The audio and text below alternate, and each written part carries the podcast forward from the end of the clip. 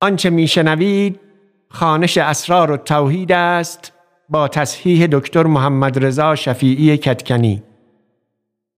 کتابخانه موقوفه فرهنگی ادب تابستان سال 1401 خورشیدی. در خانش این متن مواردی چون اعداد عربی نام بعضی کسان و جایها و بعضی موارد دیگر را که در دوران ابو سعید رایج بوده است و ما اینک به آن دسترسی نداریم به گونه ای خانده ایم که به گوش مخاطب امروز آشناتر است و موجب وقفه در درک متن و پیگیری روایت نمی شود.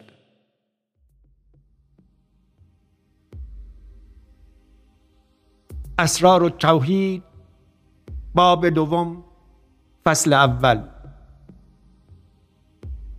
حکایت نوزده شیخ بونصر روایت کرد از حسن معدب که گفت در نیشابور روزی استاد امام بلقاسم قشیری قدس الله روحه العزیز درویشی را خرقه برکشید و بسیاری برنجانید و از شهر بیرون کرد. به سبب آنک مگر آن درویش را به خاج اسماعیلک دقاق نظری می بود و این اسماعیلک برادر قوم استاد امام بود.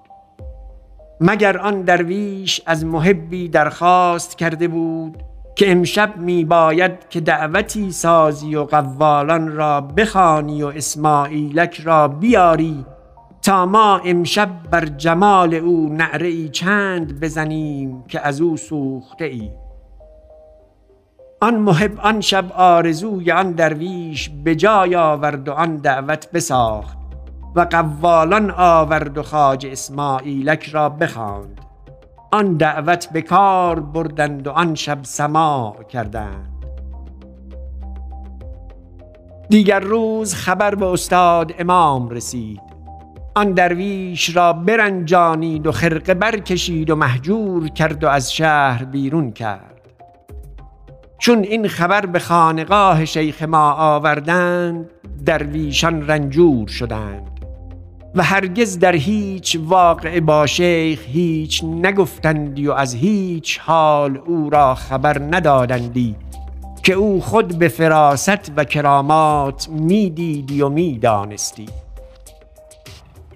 پس شیخ حسن معدب را آواز داد و گفت امشب می باید که دعوتی نیکو بسازی با همه تکلفی و بره بسیار بریان کنی و لوزینه بسیار بیاری و جمله شهر را بخانی و های بسیار بیاری و برافروزی.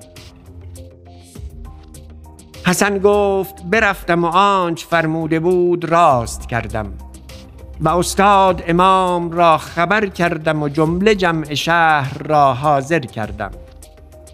استاد امام شبانگاه بیامد و شیخ او را با خیشتن به هم بر تخت نشاند و صوفیان سه صفه بنشستند پیش تخت شیخ. هر صفی صد مرد. و ما سفره بنهادیم و صاحب سفره خاجه بو تاهر بود. و او امرد بود و سخت با جمال نیم جبه ای پوشیده و بر سر سفره میگشت چون شمعی. چون به وقت شیرینی رسید جامی لوزینه بزرگ پیش شیخ استاد امام بنهادی. چون ایشان تای چند به کار بردند و دست باز کشیدند شیخ گفت یا با تاهر بیا و این جام بردار و پیش آن درویش شو بو علی ترشیزی و این لوزینه بردار و یک نیمه خود میخور و یک نیمه در دهان او مینه. خاج بو تاهر آن لوزینه برداشت و بر دست خود نهاد و پیش آن درویش شد و به حرمت به دوزانو بنشست و یک لوزینه برداشت نیمی بخورد و نیمی دیگر در دهان آن درویش نهاد و دیگری همچنین کرد. آن درویش فریاد برکشید و جامه خرقه کرد و لبیک زنان از خانه بیرون شد و میدوید و نعره می‌زد. شیخ خاج بو تاهر را گفت ما تو را بر خدمت آن درویش وقف کردی برو و عصا و ابریق آن درویش بردار و از پس او بشو و خدمت او میکن و هر کجا که فرود آید مغمزیش میکن تا به کعبه. خاجه بو تاهر راویه و عصا و ابریق آن درویش برداشت و از پس او بشد بو علی باز نگرست خاجه بو تاهر را دید که از پس او میدوید. ایستاد چون خاجه بو تاهر به او رسید گفت کجا می آیی گفت پدر مرا به خدمت تو فرستاده است. و احوال بگفت. بو علی بازگشت و با پیش شیخ آمد و گفت ای شیخ از برای خدای بو تاهر را از من بازگردان. شیخ خاجه بو تاهر را باز خواند. آن درویش خدمتی بکرد و برفت. چون بو علی بشد شیخ روی سوی استاد امام کرد و گفت ای استاد درویشی را که به نیم لوزین از شهر بیرون توان کرد و به حجاز افکند چه باید چندان رنجانیدن و خرقه برکشیدن و رسوا کردن؟ و ما را این از برای تو پیش آمد.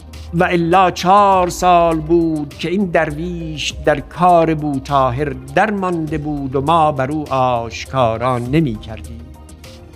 و اگر نه سبب تو بودی هم با کس نگفتی.